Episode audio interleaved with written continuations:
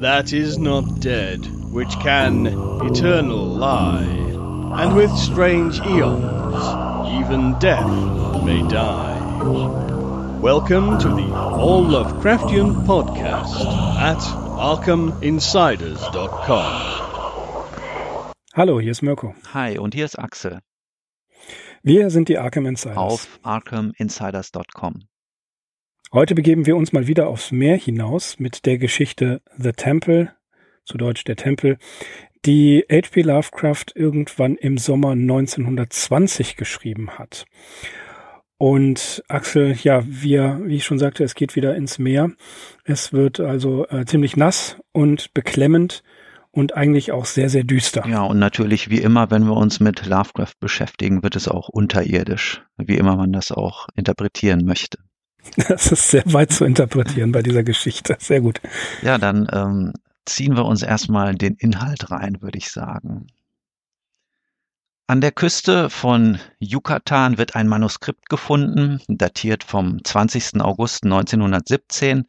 Als Verfasser zeichnet ein gewisser Karl Heinrich Graf von Altberg-Ehrenstein verantwortlich, stellvertretender Oberbefehlshaber in der Kaiserlichen Deutschen Marine sowie Kommandant des U-Bootes U-29. Zum Zeitpunkt der Niederschrift liegt das U-Boot kampfunfähig auf dem Meeresboden und zwar an einem unbekannten Punkt des Atlantiks ungefähr 20 Grad nördlicher Breite und 35 Grad westlicher Länge. Die Flaschenpost, um die es jetzt geht, dient allerdings nicht als Hilferuf, denn in der Einleitung prognostiziert der Graf sein baldiges Ende. Er rechnet also gar nicht mehr auf Hilfe. Allein der Wunsch, vor seinem Tod noch gewisse seltsame Erlebnisse zu veröffentlichen, ist der Grund für die nun folgenden Ausführungen. Am 18. Juni, also etwa zwei Monate zuvor, hatte U-29 den britischen Frachter Victory torpediert, der daraufhin zu sinken begann. In vermeintlichem Großmut gestattete man der englischen Besatzung, in die Rettungsboote zu steigen, jedoch nur, um die Boote sowie das sinkende Schiff für das Admiralitätsarchiv mit der Kamera aufzunehmen. Nachdem die Bilder im Kasten waren, versenkte U-29 die Rettungsboote mit den Bordgeschützen und tauchte anschließend ab.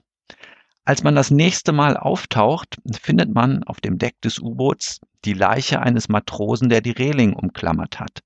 Trotz seines italienischen oder auch griechischen Aussehens wird er der Besatzung der Victory zugeschrieben.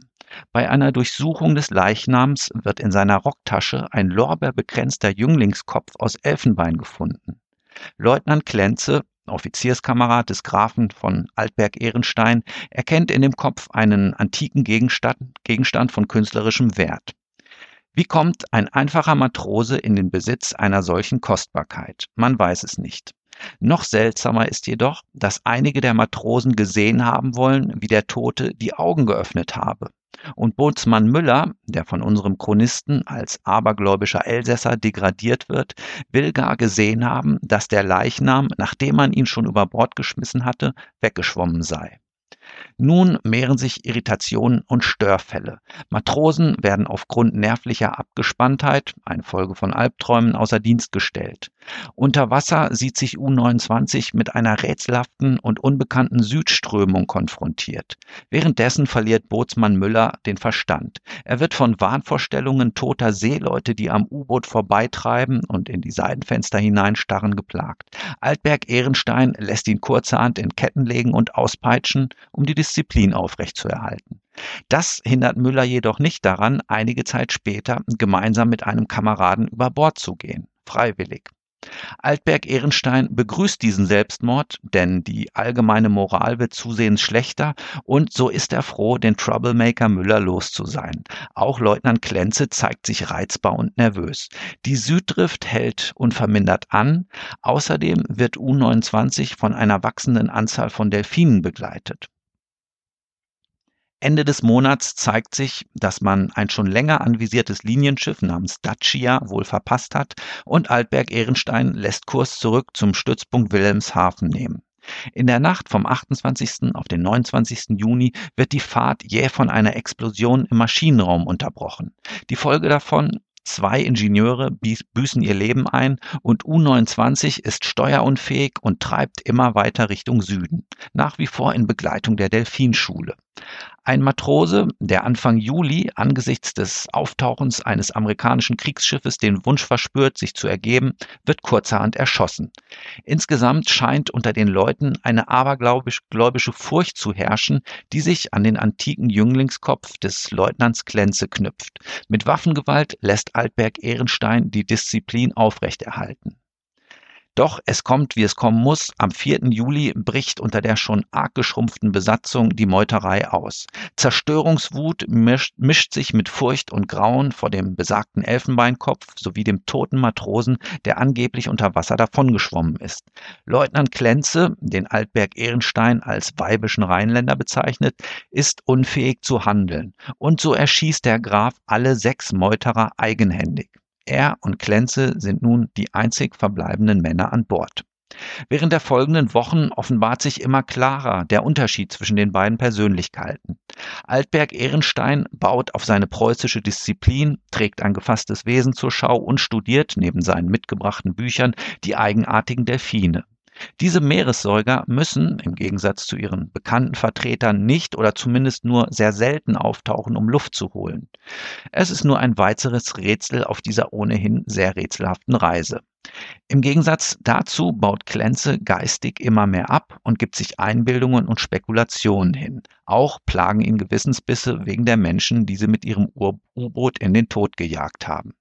Endlich scheint er vollends überzuschnappen und stachelt seinen Kameraden folgendermaßen an. Er ruft, er ruft, ich höre ihn, wir müssen gehen. Von wem die Rede ist, wir erfahren es nicht. Unser Graf jedenfalls denkt nicht daran, das Boot zu verlassen. Eher noch ist er schließlich erleichtert, als Klenze eben diesen Wunsch äußert, und so entlässt er ihn in den sicheren Tod. Nachdem der Leutnant von Bord ist, versucht Altberg Ehrenstein, ihn noch im Wasser auszumachen. Allein die Delfine ballen sich zusammen und verhindern die Sicht auf den Unglücklichen. Graf von Altberg-Ehrenstein ist nun gänzlich verlassen. Ja, er bedauert es sogar, dass er Klenze nicht noch den Jünglingskopf abgenommen hat, der offenbar auch auf ihn eine unerklärliche Wirkung ausübt. Da, bereits einen Tag später, offenbart sich ihm das größte Wunder. Die südliche Drift verebbt und der deutsche Offizier entdeckt auf dem Meeresboden menschliche Bauten, die Überreste einer versunkenen Kultur. Er hat offenbar nichts Geringeres als das sagenhafte Atlantis gefunden. Die Architektur der Häuser, Villen und Tempel scheint von außerordentlichem Alter zu sein und erinnert eher an die entferntesten, denn an die jüngsten Vorfahren hellenistischer Kunst und Kultur. Stunden verbringt er nun damit, die Bauwerke vom U-Boot aus zu betrachten. Ein Taucheranzug ermöglicht ihm schließlich auch, die Gegend leibhaftig zu erkundigen. Ehrfürchtige Schauer kommen über ihn, als er sich klar macht, dass er auf den Spuren einer Hochkultur wandelt, die erblüht war, als anderswo in Europa noch Höhlenbewohner umherstreiften. Doch die Zeit arbeitet gegen den Graf.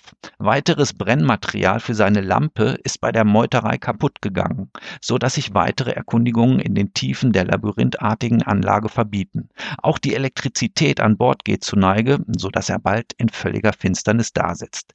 Zuletzt hatte er noch die Außenmauern eines beeindruckenden Tempelbaus studiert und bemerkt, dass der Kopf eines strahlenden Gottes auf den Bildhauerarbeiten an der Tempelmauer identisch ist mit dem Elfenbeinbildnis des Jünglings, das sie dem toten Matrosen abgenommen hatten. Nur indem er sich zur Ruhe zwingt und zu Beruhigungsmitteln greift, bleibt Altberg Ehrenstein Herr seiner bedrohlichen Lage. Nüchtern hat er schon vorher seine Pistole geprüft, um sich, sollte der Zeitpunkt gekommen sein, das Leben nehmen zu können.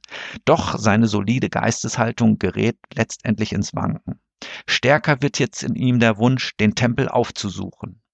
Dann meint er auf einmal ein phosphoreszierendes Leuchten im Wasser auszumachen. Und tatsächlich stammt es auch aus dem Tempel, dessen Türen und Fenster mit einem Mal hell erleuchtet sind. Obendrein bildet sich der Graf ein, Gesänge zu vernehmen und schemenhafte Bewegungen, Bewegungen im Inneren zu erblicken.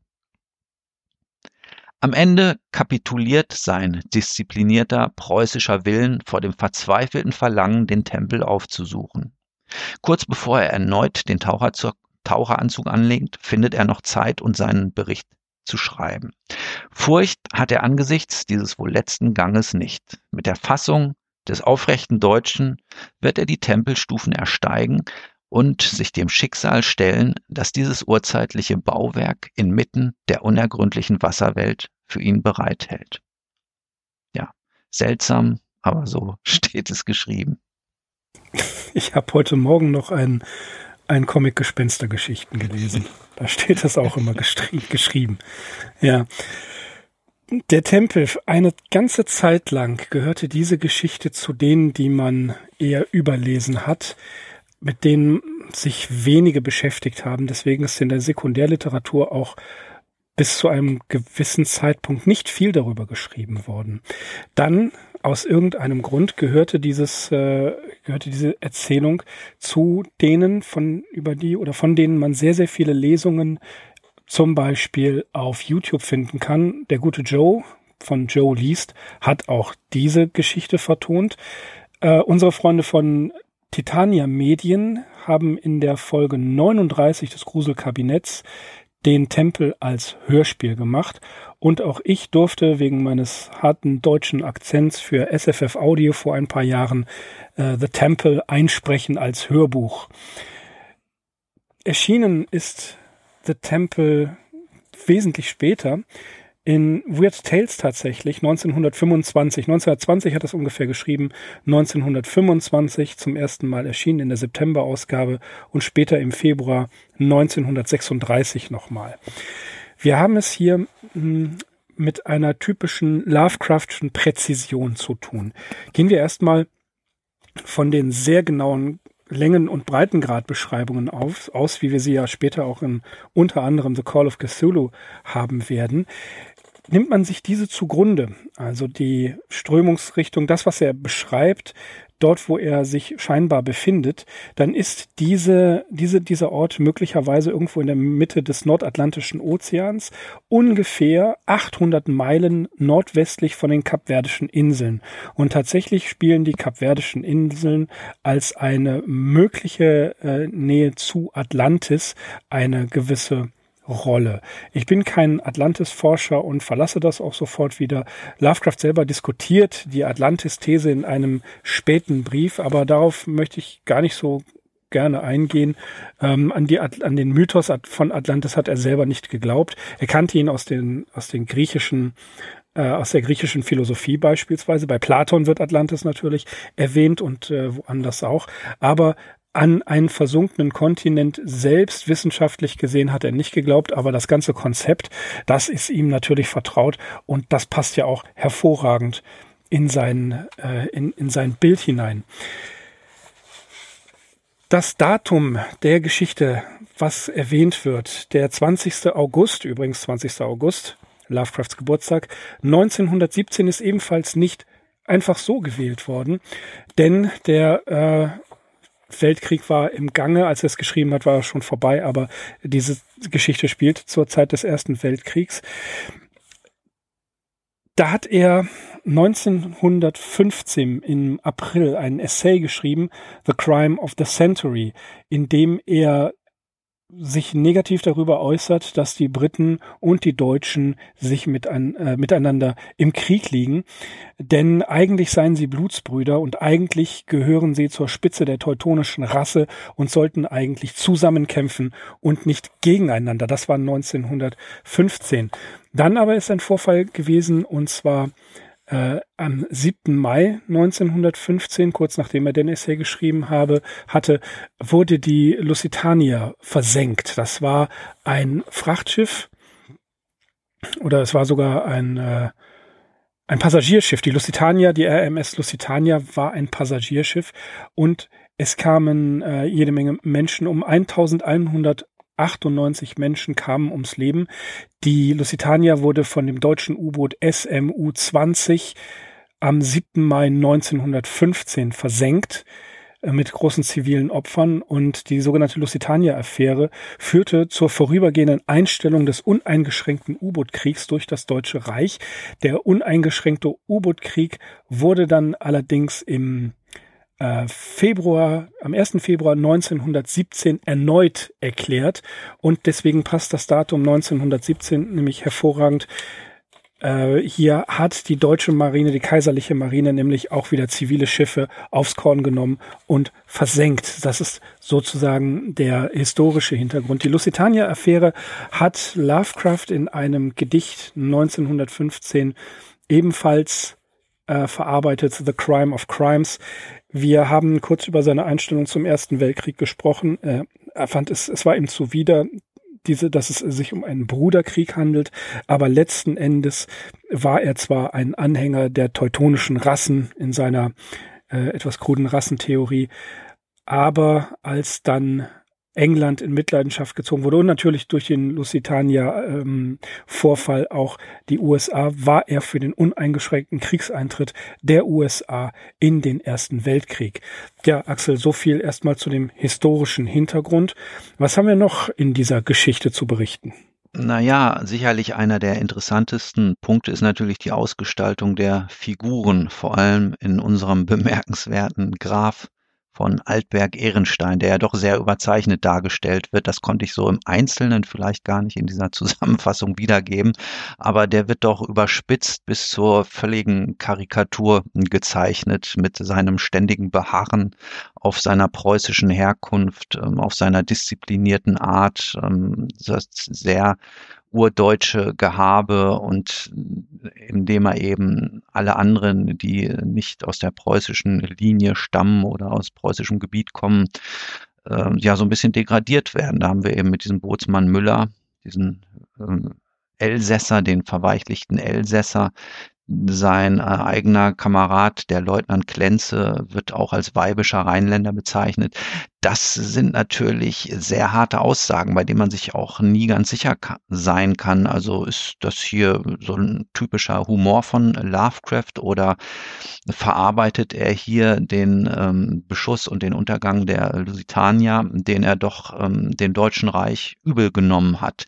Was den Leutnant Klenze betrifft, da haben wir immerhin eine ganz gute Spur wie er auf diese Namensgebung gekommen sein könnte, oder das ist relativ wahrscheinlich. Es gab nämlich einen Camillo von Klenze, das war ein Germanist und Amerikanist von schweizerischer Abstammung, Abstammung und der hatte tatsächlich bis zu Beginn des Ersten Weltkriegs als Ordinarius Head of the German Department an der Brown Universität, äh, University in Providence gearbeitet.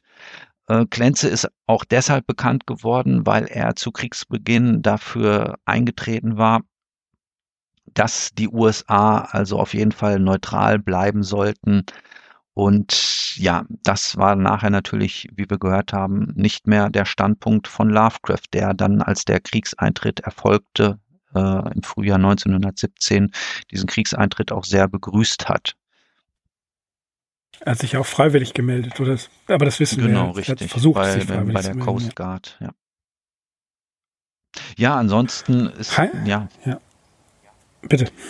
Ähm, Würde ich sagen, haben wir hier mit diesen beiden Hauptfiguren, Altberg, Ehrenstein und Leutnant Klenze, auch mal wieder so ein typisches Beispiel von Lovecrafts Vorliebe für einen Dualismus oder für zwei Seiten einer Medaille. Also so unterschiedlich die beiden auch sind, sie bilden halt dann doch ein Team und bleiben natürlich, nachdem die Meuterer ausgeschaltet sind, auch als beide als einzige Überlebenden äh, an Deck von U29 und wir haben eben mit dem Altberg Ehrenstein auf der einen Seite den willensstarken Tatmenschen, auch ein nüchterner und wissenschaftlicher Typ, mit dem Lovecraft sicherlich in gewisser Hinsicht sich auch identifizieren konnte, trotz der äh, Kari karikaturhaften Darstellungen, die er ihm hier verleiht.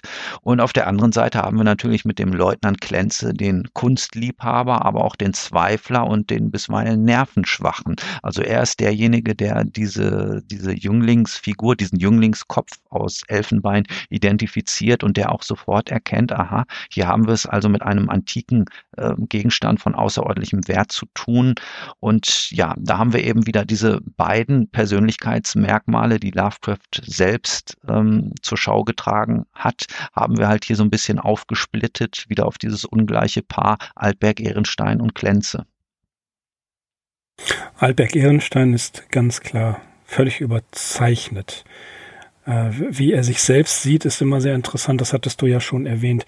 Der aufrechte Preuße, der allem überlegen ist, der dem, äh, dem großen Ideal entspricht. Er ist selbst auch ein Adliger, ein Graf, Und er hat eine ganz bestimmte Sicht auf alle seine Untergebenen. Clancy, den akzeptiert er gerade noch so. Aber ansonsten fällt sowohl für die Engländer oder für die Briten als auch für die große Teile seiner Mannschaft immer wieder das Wort die Schweine, Schweinehunde äh, und in jedem Fall vergleicht er sie ständig mit Tieren. Das hebt ihn natürlich vom Rest der der Crew ab und ähm, das macht ihn natürlich auch zu dem einzigen Protagonisten in dieser Story, der das Zeug hat, das bis zum Ende durchzuziehen in einem, ja, man kann fast schon sagen, Kadavergehorsam. Und er ist von einem unglaublichen Sadismus geprägt. Äh, alleine schon die, die Einstiegsszene ist sehr finster, wie er ähm, wie er beschreibt, eigentlich beiläufig mit, mit äh, keinem Wort des Bedauerns. Wir haben die Mannschaft, die durfte in die Rettungsboote, dann haben wir das schön abgefilmt und haben wir sie alle getötet. Das musste ich dreimal lesen, also, weil äh, mir gar nicht klar war, ob ich ja. das richtig verstanden habe. Das war mir auch bei das, vorheriger Lektüre nie aufgefallen, dass das so eine unglaubliche Schweinerei ist, was die da veranstalten ja, ein, ein Kriegsverbrechen. Also er hat einfach die, die das waren ja Zivil, Zivilisten, das war ja das Frachtschiff ähm, Victory ist ja kein Kriegsschiff gewesen, sondern ähm, er hat das einfach gemacht, dann durften sie in die Rettungsboote und mit den Bordgeschützen ging er auf sie los. Und er verfährt mit seiner Crew, mit seiner Mannschaft ja genauso. Ähm, er lässt den einen, ich glaube Müller war das, den lässt er auspeitschen. Mhm. Ja, ne, als, in Ketten legen ähm, und auspeitschen. In, Ketten legen und auspeitschen. Da kommt einem sofort der gute Blei, Captain Blei, in, in den, äh, ins Gedächtnis. Und das, was dann auch interessant ist, wie die Atmosphäre, in, also eine klaustrophobische Atmosphäre. Wir haben ja es hier mit einem, ja, mit, man kann sagen, mit einer Geschichte, mit einer Aktion in einem geschlossenen Raum zu tun. Das ist immer sehr reizvoll, sowas zu machen, das, das zu beschränken auf einen Übersicht, über, überschaubaren Raum, was da passiert, dass die Mannschaft langsam aber sicher geisteskrank wird, dass ähm, Zimmer und Müller sogar einfach verschwunden sind, dass eine rätselhafte Explosion stattgefunden hat. All diese Dinge betreffen die Mannschaft. Er selber schafft es irgendwie, da außen vor zu bleiben. Also am, zum Ende hin ähm, wird der Graf so einigermaßen zerrüttet, versucht sich aber immer wieder zu, zusammenzureißen, auch mit der Hilfe von Beruhigungsmitteln. Und ähm, zum Schluss, ja, ähm, vers versucht er in diesem Bericht, den er ja in der Hoffnung schreibt, dass er der kaiserlichen Marine zugespielt oder irgendwie zukommt und er dann als ein Held dasteht, ist er der Einzige, der das Zeug hat, letzten Endes stimmt es ja auch so, er geht aus dem U-Boot raus und geht in den Tempel hinein, ähm, das überhaupt zu machen. Und damit ist er eigentlich, im Gegensatz zu den anderen Lovecraft-Geschichten, ist äh, Altberg Ehrenstein das Monster in dieser Geschichte.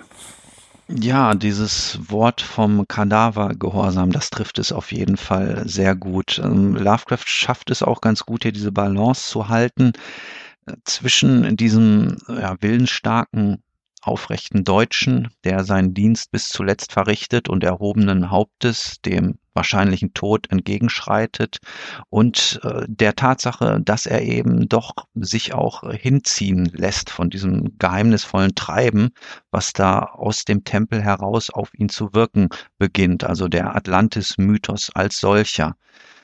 Ja, er ist natürlich das Monster, also niemand kann ich mir dann zumindest nicht vorstellen, wird Sympathie mit ihm erfinden. Die Liste seiner Verbrechen, seiner Kriegsverbrechen und auch seiner Verbrechen gegen die eigene Mannschaft, die ist ganz schön lang innerhalb der Geschichte und auch solche eingeschobenen Sätze wie, dass er eigentlich erleichtert ist, wenn Leute Selbstmord begehen, weil dann hat er sie eben von der Backe oder auch wenn der Leutnant Klenze eben ähm, aus, aus eigenen Stücken über Bord geht, da ist er dann auch eigentlich ganz froh drüber, weil er mit dem nichts mehr anfangen kann. Also schon durch und durch ein moralisch sehr verworfener Charakter. Und interessant an der Geschichte selbst ist, dass sie zwar in einem modernen, für diese Zeit modernen Kriegs-U-Boot stattfindet, aber eigentlich auch Elemente einer Gothic-Novel hat. Zum Beispiel fängt es ja damit an, dass es ein gefundenes Manuskript ist. Also ein Bericht, den man irgendwo, der in, in, auf Yucatan gefunden wurde. Das ist ja auch immer wieder Gegenstand und Ausgangspunkt so mancher äh, klassischer Gruselgeschichte. Man findet ein Manuskript und anhand dieses Manuskripts ähm, eruiert man, was passiert ist. Oder ein Bericht wird geschrieben. Das ist bei Dagon so. Das ist bei Call of Cthulhu, wo der Träger des, also der, das, das Papier als Träger des Geheimnisses, als Medium des Geheimnisses ja eine sehr große Rolle spielt. Das ist interessant. Dann die, der, der, ja, der Zerfall, der Zerfall der Mannschaft, der Zerfall der Psyche und anschließend auch die gewaltigen Bauten, die man, die man vorfindet. Die physische Isolation, er ist auf diesem Schiff später ganz alleine und äh, kann nachher auch nicht mehr wirklich unterscheiden, da kommen wir gleich noch drauf, was Realität ist und was Einbildung. Und das Spiel mit Licht und Schatten was Lovecraft hier äh, macht. Licht spielt eine große Rolle. Das künstliche Licht, das ausgeht, das seltsam fluoreszierende Licht, das von dem Tempel ausgeht oder von dieser unterirdischen Stadt ausgeht. Äh, das finde ich auch sehr interessant, dass er nicht sagen kann, es, es scheint ein künstliches Licht zu sein, also keine Biolumineszenz oder dergleichen. Wo kommt es her und was macht es eigentlich, dieses Licht? Und das finde ich, ähm, hat Lovecraft hier sehr pointiert dargestellt, dieses Spiel von Licht und Schatten und eben äh, Elemente, die aus der klassischen Gespenstererzählung stammen. Ja, insgesamt sind wir mittlerweile, selbst wenn wir uns noch an einem relativ frühen Zeitpunkt seiner schriftstellerischen Entwicklung befinden, schon in der Lage, einen Blick zurückzuwerfen und hier auch Vergleiche zu ziehen mit dem, was er uns bis jetzt schon präsentiert hat. Das kam bei dir ja auch eben zu, zur Sprache. Eine, eine Stadt unter Wasser, eine Welt unter Wasser, Unterseebewohner, urzeitliche Gesellschaften und so weiter. Das ähm, haben wir natürlich auch schon mal in Dagon gehabt. Wir hatten es in das Verderben, das über Sanath kam. Das sind erstmal so oberflächliche oberflächliche Merkmale natürlich. Vielleicht entscheidender für den Erfolg der Story sind neben den ganzen einzelnen Details, die wir schon angesprochen haben und die wir noch ansprechen werden. Äh, entscheidender für den Erfolg ist vielleicht oder für mich persönlich auch nochmal dieses Thema, dieses Dualismus und diese Konfrontation Neuzeit, Urzeit, die sich eben auch wieder so ein bisschen in diesem Figurenkontrast Altberg, Ehrenstein und Leutnant Klenze widerspiegelt, aber vor allem eben hier trifft das Deutsche Reich auf Atlantis und auch das hattest du schon am Eingang erwähnt. Ähm, Lovecraft hatte trotz dieses Verbrechens, das an der Lusitania begangen worden ist, eine sehr hohe Meinung von der ähm, Kultur der antiken äh, Teutonen, die er eben neuzeitlich repräsentiert sah, zum Beispiel in Deutschland und auch in Großbritannien. Und es ist vielleicht eben auch kein Zufall, dass ausgerechnet ein Vertreter dieser neuzeitlichen oder gegenwärtigen hohen Kultur ja sich konfrontiert sieht mit einer antiken hohen Kultur oder eigentlich mit einer der als am höchsten geltenden Kulturen der Antike. Dass die Konfrontation, der Dualismus, den du ansprichst, der ist hier sehr stark vertreten. Du hast es schon angesprochen.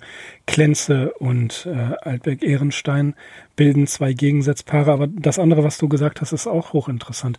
Ein, eines der modernsten Fahrzeuge zu dieser Zeit, ein Unterseeboot, begegnet einer unterseeischen oder den Überresten einer, einer untergegangenen Zivilisation, die lange, lange vor der Antike bestanden haben muss. Und dann fängt es an, äh, Klen, nein, nicht Klenze, Altberg Ehrenstein hört ja eine Art Gesang, hört äh, ein etwas Rhythmisches. Er sieht Licht, er sieht diesen Tempel. Abgesehen davon, dass die technischen Möglichkeiten eines damaligen U-Boots weit davon weg, von der Realität weg sind, ähm, das hat so meiner Meinung nach nicht funktioniert. Aber das ist, äh, sei mal dahingestellt. Das ist jetzt ein, äh, das ist so ein bisschen Backmesser. Ja, also hat man wirklich damals solche Bullaugen gehabt, wo man hat rausgucken können und viel von der Gegend sehen können.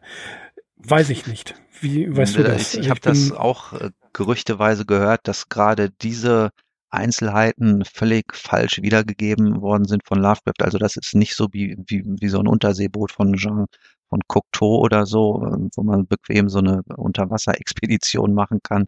Das stimmt absolut, aber ja. kann ich auch für mich sagen, das ist so ein Punkt, der mich relativ wenig interessiert. Das ist auch völlig uninteressant. Captain Nemo hat das gehabt und der war weit vorher. Insofern soll es so sein. Nein, aber es ist, es ist tatsächlich dramaturgisch äußerst wichtig, dass man natürlich äh, diese, diese Fenster da hat, ob sie nun wahr sind oder nicht. Ich glaube nicht, genau. die halten im Wasserdruck definitiv nicht stand. Na, aber sei es drum. Ähm, klar kann man das jetzt hier als Detail anführen, aber das stört die Geschichte nicht. Es ist notwendig für die Geschichte und auch Andy Weir, ich bin ein Fanboy, ich kann das nicht vergessen, ähm, hat natürlich auch gesagt, klar, einen solchen Sturm, wie es auf dem, wie er auf dem Mars beschreibt, kann es da gar nicht geben wegen des fehlenden Atmosphärendrucks. Aber er meint, aus dramaturgischen Mitteln muss man das einfach machen. Und das hat ja auch damals überhaupt niemand hinterfragt. Wir sind in der äh, kommoden Position zu sagen, na hör mal, aber das kann nicht sein. So what? Ja, das, das tut der Geschichte keinen Abbruch. Ähm, es ist enorm wichtig, dass er nach draußen sehen kann, sonst funktioniert die Geschichte nicht. Äh, er sieht diese alte Zivilisation, was auch immer das ist, und er nimmt etwas wahr. Er nimmt diese Geräusche wahr. Er nimmt das, das Licht in dem Tempel wahr. Und zu dem Zeitpunkt, als er beschreibt, wie er so langsam den Verstand verliert, sich dann immer wieder zusammenreißt, äh, das künstliche Licht plötzlich weg ist, also sprich ein Pfeiler der Zivilisation, die Elektrizität in diesem äh, in diesem Boot ist weg, die äh, die ist nicht mehr da. Das, er ist auch darauf angewiesen, noch Streichhölzer zu haben und bedauert, dass es keine Kerzen mehr gibt. Ähm, in, in dem Moment kommt das andere Licht. Und da ist es nicht mehr relevant, ob das Licht Einbildung ist oder nicht, meiner Meinung nach. Äh, Lovecraft hat in einem Brief geschrieben, das sei eine Art Hexenfeuer, das da schon seit Jahrhunderten brennt. Ich finde, ob, ob der, hat er tatsächlich geschrieben. Äh, ob, ob das nun wirklich, ob der Tempel wirklich voller Licht war oder nicht, ist in dem Moment meiner Meinung nach gar nicht mehr so wichtig, ob es eine Halluzination ist oder nicht. Der Weg dorthin und dass er dann schließlich aussteigt und sagt, ich bin Preuße, ich bin ein Preußer, preußischer Adliger und ich bin der Einzige, der das hier kann. Ja, gehen Sie mal beiseite, das geht hier nach Kompetenz, muss man fast sagen. Ähm, zeigt, wie sehr die, die gesamten Umstände ihn beeinflusst haben die Delfine, dann alles, was passiert ist, dieses Idol. Er sieht ja diesen äh, lorbeerbegrenzten Kopf auch auf den, äh, auf dem Tempel in den Reliefs. Äh, ob das Ganze dann später seinem Verstand einen Streich spielt, sei dahingestellt. Man kann sogar in Frage stellen, ob er diese ganze Gegend, diese Stadt unter Wasser wirklich sieht. Ähm, ich finde das gar nicht wichtig, ob er, ob da unten diese Stadt auf dem Meeresboden ist oder nicht. Ich finde es viel interessanter, dass Lovecraft uns äh, bis dahin begleitet und sagt, diese klaustrophobische Situation zwingt einen in den Wahnsinn. Ja, ähm, Alt das finde ich viel, viel interessanter. Ja, Altberg Ehrenstein räumt auch zuletzt ein, dass er es im Prinzip bedauert, dass er nicht Gegenstand einer psychologischen Untersuchung noch sein könnte, weil er selbst schätzt sich da zu dem Zeitpunkt schon als ein hochinteressanter Fall ein. Also er beobachtet sich so ein bisschen auch von außen, tritt aus sich heraus und wirft selbst einen nüchternen Blick, hm. Blick auf seine Blick Entwicklung, auf genau.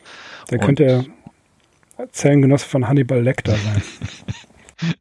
Ja, du hast die schön äh, geschildert, diese Entwicklung. Also so ist es einfach. Und das ist dann trotzdem dieser Charakter so ähm, vor der Hand unsympathisch ist und so viele schlechte Seiten er auch hat, das ist natürlich etwas, äh, was, glaube ich, beim Lesen einfach fesselt. Ja, man hat Lovecraft ja oft vorgeworfen, seine Charaktere seien ein bisschen farblos, ein bisschen substanzlos. Das trifft auf Altberg Ehrenstein überhaupt nicht zu. Gerade ne? weil Denn, man hier unter die Oberfläche gucken muss. Gerade ja, weil man eben im, im wahrsten genau, Sinne, ja, weil, weil man ja. erstmal sagen kann, das ist doch ein totaler Lump und das ist doch eine Karikatur und ein, ein kann man drüber lachen. Psycho. Ja, oder so ja. Psycho, genau. Und dann kommt man aber doch ins Grübeln und gerade so die letzten zwei, drei Seiten, da passiert im Prinzip innerlich, seelisch oder wie immer man das auch nennen möchte bei ihm, passiert halt so viel und ja, er tritt diesen letzten Gang an und auch das ist ein schöner Ausstieg aus der Geschichte, weil Lovecraft überlässt natürlich das eigentliche Ende unserer Fantasie. Wir können dann im Prinzip, was wir jetzt, du hast immer am Anfang schon eine Absage erteilt, man kann dann eben voller Genuss in den Mythos von Atlantis einsteigen und sich ausmalen, ja, was passiert, wenn er diesen ja, Tempel betritt. Genau, oder es oder es auch lassen. ja, wie gesagt, das hängt dann äh, von der von der Fantasie und von dem Willen der Leser ab. Ja, Atlantis-Mythos. Ich würde das im Prinzip auch so sehen wie du. Das ist auf jeden Fall ein Fass ohne Boden und Lovecraft hat sich auch nicht weiter damit befasst. Trotzdem äh, wird Lovecraft findet Erwähnung auf, glaube ich, der Seite zu dem Thema atlantisforschung.de. Dann hat Reklam vor einigen Jahren eine Anthologie herausgebracht, Mythos Atlantis. Da ist der Tempel auch vertreten, unter anderem natürlich mit dem bekannten Platon-Text oder mit mehr, es sind ja mehrere Texte. Platon hat sich öfter auf ähm, Atlantis bezogen. Die zwei bekanntesten sind diese sogenannten Dialoge Kritias und Timaios, wo eben ja ähm, in, in einer Unterhaltung die allein aus philosophischen oder auch staatsphilosophischen äh, Erwägungen herausgeführt wird, werden halt ähm, Argumente für und gegen äh, so, so ein Stadt-Staat-Gebilde angebracht und da rückt er halt mit relativ vielen Details über Atlantis heraus, was die Befürworter eines real existierenden Atlantis auch dazu bewogen hat, zu behaupten, also das hätte er nicht gemacht, wenn er das einfach nur so als theoretisches Modell hätte haben wollen. Und ja, eine Atlantis-Forschung. Ja, Thomas, eine Atlantis-Forschung. Thomas Morus hat das auch gemacht. Ja, und es ging sogar schon früher los. Also die Atlantis-Forschung hat wahrscheinlich unmittelbar nach Platon begonnen, also in der Antike schon. Und äh, im Mittelalter äh, hat man so ein bisschen diese antiken Quellen verkannt. Und dann aber spätestens ähm, mit Beginn der Neuzeit ging das dann weiter. Und heute ist das, so wie ich das in Vorbereitung auf diese Geschichte nur ganz grob übersehen habe, ein Fass ohne Boden. Atlantis, diesem Mythos begegnen wir natürlich auch im unmittelbaren Umfeld von Lovecraft wieder. Robert E. Howard und Clark Ashton Smith seien genannt. Also gerade Smith hat ja seinen eigenen mythischen Zirkel um äh, diesen Ort oder ja, um Poseidonis, so heißt das. Und das sind alles Geschichten, die in Atlantis spielen sollen, in eben einem mythischen, äh, urzeitlichen Reich Atlantis. Also am bekanntesten ist vielleicht auch dieser, dieser Einstiegstext, die Muse von Atlantis. Ja, das ist das, was mir zu Atlantis noch eingefallen ist. ja, äh, Graf, der Graf wäre glaube ich, erfreut gewesen, wenn er sich in der Anthologie wiedergefunden hätte. Nein, es ist, es ist in Ordnung. Man kann sich darüber Gedanken machen. Für mich ist äh, Atlantis eine philosophische Konstruktion und äh, die eben sehr intensiv gemacht wurde. Und wenn man nun sagt, diese ganzen Details hätte er ja nicht ähm, reinbringen können, wenn er da nicht Ahnung von gehabt hat oder ein Bericht, einen Augenzeugenbericht. Naja, ich meine, wir müssen nur uns Tolkien angucken, der hat auch sehr detailliert über ein Land geschrieben, das es nicht gibt. Was? Es gibt Mittelerde nicht? ich glaube eher an Mittelerde als an Atlantis, sage ich ganz ehrlich. Gut, aber äh, macht, macht nichts. Äh, ich finde die, den Charakter des Grafen sehr interessant, sehr, sehr tiefschürfend, auch wenn man, wenn man genau merkt, seine Äußerungen sind absolut überzeichnet. Ja, das, das ist einfach, um ihn als, als wirklichen Unmenschen darzustellen, als, als einen ähm, Kriegsverbrecher und einen Fiesling. Aber dennoch, äh, das gelingt es Lovecraft hier etwas zu konstruieren, wo wir dann am Ende nicht genau wissen, wie viel davon hat äh, Altberg Ehrenstein jetzt eigentlich wirklich selbst wahrhaftig als fiktionaler Charakter gesehen oder war es einfach nur Wahnsinn? Dass Lovecraft das hier offen lässt, finde ich sehr gut. Das ist ihm sehr gut gelungen. Ihm ist hervorragend gelungen, diese klaustrophobische Atmosphäre einzufangen. Ich konnte es mir richtig vorstellen. Natürlich auch so ein bisschen angefeuert durch die Bilder äh, des Films Das Boot. Da kommt man gar nicht drum rum, um an den Alten zu denken. Na, und Klenze ist für mich irgendwie dann doch ja, entweder Klaus Wennemann oder Herbert Grönemeyer, ich weiß es nicht. Ähm, so schaut's aus. Ja, gut, wir haben jetzt wirklich viele Tugenden dieser Geschichte erwähnt, aber es werden auch in der Kritik bisweilen einige Nachteile angeführt. Zum Beispiel wird kritisiert unter anderem von St. Joshi, dass die Anzahl der übernatürlichen Vorfälle insgesamt zu häufig ist.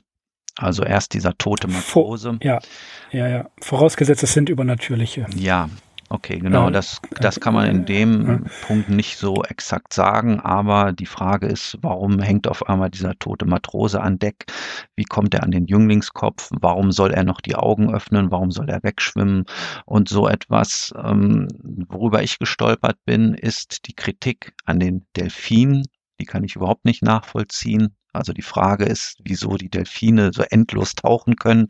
Bekanntlich sind es ja Säugetiere und die müssen äh, ab und zu mal Luft holen.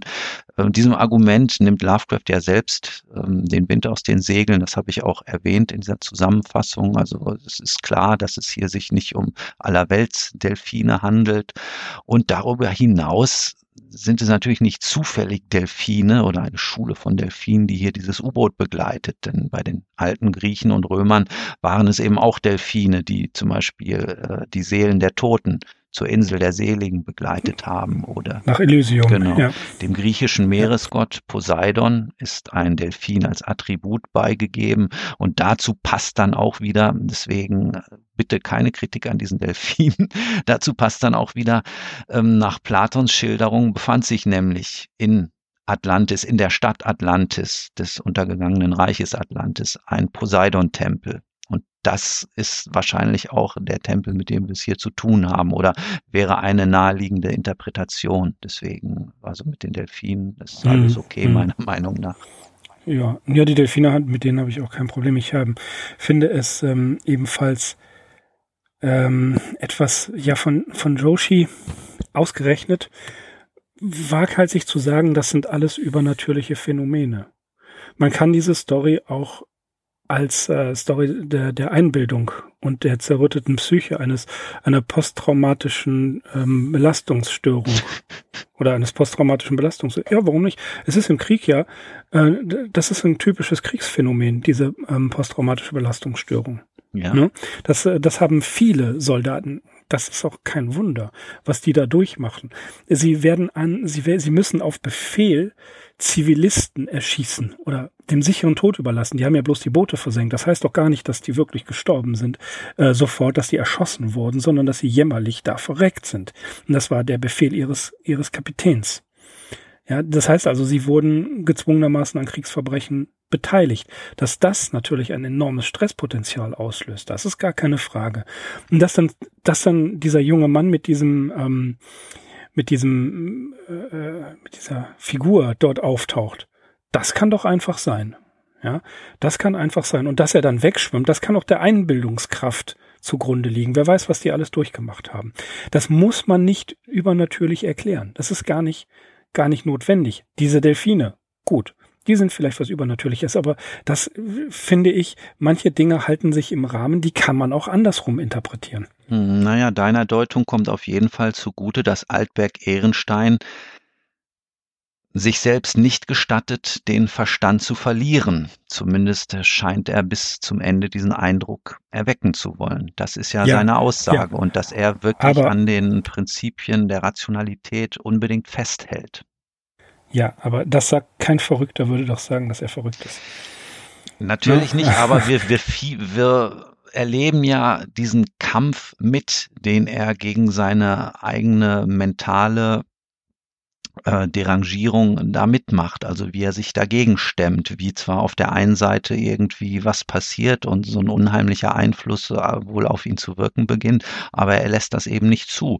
Und man kann sich dagegen stellen, gegen die Interpretation, dass eben dann doch fantastische Elemente vorhanden sind ähm, und sagen, ähm, Altberg Ehrenstein verliert letzten Endes doch den Verstand, weil äh, alle anderen vorher sind ja auch schon diesen Weg gegangen. Und letztendlich mhm. ist es auch, es ist ein, geradezu. ist es auch ein tröstender Ausblick, wenn er dann doch den Verstand verliert. Denn der Leutnant Klenze sagt noch, kurz bevor er dann freiwillig über Bord geht, wenn ich verrückt bin, dann ist es eine Barmherzigkeit. Mögen die Götter den Menschen bedauern, den Menschen bedauern, der bis zum schrecklichen Ende bei Verstand bleibt. Also das ist auch schon mal natürlich eine kleine Vorwegnahme von der, der Aussicht auf Erlösung, die uns Lovecraft später im Ruf des Cthulhu gibt. Ich glaube, die größte Barmherzigkeit dieser Welt ist die Unfähigkeit des menschlichen Verstandes, mhm. alles sinnvoll zueinander in Beziehung zu setzen. Ja. Das ist es doch. Ähm, spätestens ähm, nachdem er die sechs Matrosen erschossen hat, kann es doch schon sein, dass Klenze sich in, in einem Wahn befindet. Ja, also ich, ich glaube, die, die, die, die Erzählung lässt eine solche Hypothese zu, dass es spätestens da gar nichts mehr Übernatürliches gibt, sondern nur noch das, das äh, Ehrenstein, also Albert Ehrenstein, dass der wahnsinnig geworden ist und dass alles, was passiert und was er sieht, eine Halluzination ist. Ja, es ist nicht, ich, ich glaube, Lovecraft hat hier eine Geschichte mit übernatürlichen Elementen geschrieben, aber die, die Möglichkeit, dass das Ganze tatsächlich in keiner, dass er, dass er nicht mal einen Tempel sieht, sondern dass das ebenfalls eine Halluzination ist, diese Möglichkeit ist ja alleine schon dadurch gegeben, dass er sich einbildet, äh, Licht zu sehen, wo keins ist, oder wahrscheinlich keins ist, dass er sich einbildet, Geräusche zu hören. Das bedeutet nicht, dass er es wirklich tut, sondern es kann sein, dass er selber unter einem äh, posttraumatischen Stresssyndrom leidet und seine, seine preußische, seine preußischen Tugenden letzten Endes doch nur Einbildung sind, die er sich einredet, wie sich jemand einredet, Napoleon zu sein. Ja, dem kann ich nicht widersprechen. Also nachdem du auch diesen klaustrophobischen Aspekt so herausgekehrt hast, äh, ja, ist das sicherlich eine denkbare Interpretation der Geschichte. Mhm. Hm. Ja, sie, sie, ich, ich möchte einfach nur dagegen sprechen, dass Joshi hier zu viele übernatürliche Elemente sieht. Man kann diese übernatürlichen Elemente auch auf reine Einbildung zurückstufen. Das äh, Und, ist so ein bisschen auch ein ja. Déjà-vu und erinnert mich an die Diskussion, die wir zum Beispiel auch ähm, The Tomb hatten. Da kann man im Prinzip genauso vorgehen. Ja, richtig. Da muss gar nichts Übernatürliches gewesen sein. Das lässt ja auch ebenfalls die Erzählung in sich intertextuell ja auch zu, dass es eben nicht in irgendeiner Art und Weise zu einer Begegnung mit der Vergangenheit äh, in, gekommen ist, sondern dass alles nur im Kopf stattgefunden hat. Das lassen viele in, äh, Protagonisten Lovecrafts zu. Wir werden das sehen in zum Beispiel die Musik des Erich Sann, dass da auch bestimmte Dinge dafür sprechen, dass das alles nur im Kopf stattfindet. Ähm, natürlich, eigentlich weiß ich, wie ich schon vorhin sagte, dass es hier sich um, um Supernatural Sachen handelt, um irgendwelche Ereignisse, die außerhalb der menschlichen Erfahrung stattfinden. Aber vielleicht finden sie auch nur innerhalb des menschlichen Geistes statt. Kurz, ich will nur die Interpretationsebene offen halten und ähm, Lovecraft davor in Schutz nehmen, dass er einfach nur Gruselgeschichten geschrieben hat, sondern dass äh, er hier Tricks anwendet und sehr, sehr raffiniert vorgeht. Ja, also der Vorwurf, einfach nur Gruselgeschichten geschrieben zu haben, dem kann man ihn hier im vorliegenden Fall nur wirklich nicht machen. Und ja, das hat Edmund Wilson aber nicht so gesehen. Deswegen, der hat ihn ja auch völlig verkannt. Aber er hat auch Kafka verkannt, insofern. Ja, aber gerade The Temple, wie wir auch eingangs gehört haben, vielleicht eine Geschichte, die eine Zeit lang etwas unter dem Radar gelaufen ist, aber sie ich kenne auch Leute, die sagen, es ist eine meiner Lieblingsgeschichten von Lovecraft und ich kann das nachvollziehen, weil sie ist sehr facettenreich. Sie bietet, ne, das hast du gut herausgestellt, sie bietet verschiedene Interpretationsmöglichkeiten. Sie bietet genug Anknüpfungspunkte, um sie zu einer typischen Lovecraft-Geschichte zu machen. Also man kann sich auch so ein bisschen bequem einrichten und sagen, ja, das und das und das, das ist Lovecraft, hier haben wir ihn wieder. Auf der anderen Seite ist sie eine oder die einzige Geschichte, die diesen historisch überlieferten Atlantis-Mythos erwähnt. Wer sich eben dafür interessiert, das habe ich gesagt, der kann halt von hier aus weitergehen oder kann eine Anthologie zum Thema veröffentlichen, nur um dann auch Lovecrafts Tempel unterzubringen. Ja, also ich mag die Geschichte. Ich finde die originell.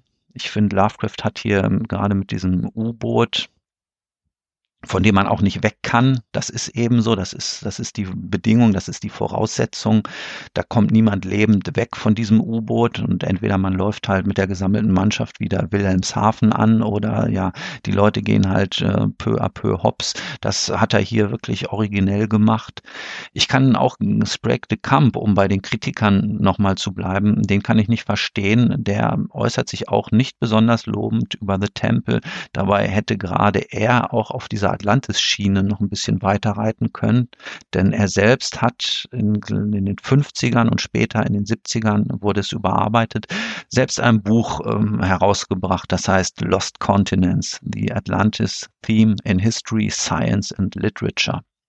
Also da hat er den Lovecraft ja, vielleicht so ein bisschen äh, zu früh ausgelassen. Mhm. Da hätte er den ja nochmal unterbringen können, oder? Eine, eine Geschichte mit die Rückkehr des Grafen schreiben können. Zusammen mit August Derleth, ja. Nein, ich mag die Geschichte der Tempel auch, definitiv. Das Hörspiel von Titania Medien ist äh, in jedem Fall hörenswert. Äh, es ist die, äh, die, die Lesung von Joe, bei Joe liest sehr hörenswert. Und ich mag The Temple alleine schon wegen der Beschreibung der Atmosphäre. Äh, eine der wichtigsten Eigenschaften der Lovecraftschen des Lovecraftschen Övres ist eben zu beschreiben, wie es in einem in einer solchen Situation ist. Und das macht er hervorragend. Ja, Axel, das war der Tempel. Bei der nächsten, in der nächsten Folge sind wir ebenfalls bei einer doch recht bekannten Folge. Die Tatsachen im Fall Arthur German und seiner Familie. Da bin ich auch sehr gespannt, wie wir das besprechen werden. Axel, mach mal Schluss für heute, ja, oder? Ich habe mein Pulver auch vollständig verballert, meine Bordgeschütze. Gut, ja. ähm, das lassen wir mal so stehen. Alles klar. Äh, wir bedanken uns fürs Zuhören wie immer und äh, hoffen, dass wir euch unterhalten haben. Verbleiben mit den besten Grüßen bis zum nächsten Mal. Ich bin Mirko. Ich bin Axel, von mir auch vielen Dank fürs Zuhören. Wir sind die Arkham Insiders. Auf arkhaminsiders.com. Macht's gut. Bis dann. That is not dead, which can eternal lie, and with strange eons, even death may die. Welcome to the All Lovecraftian podcast at ArkhamInsiders.com.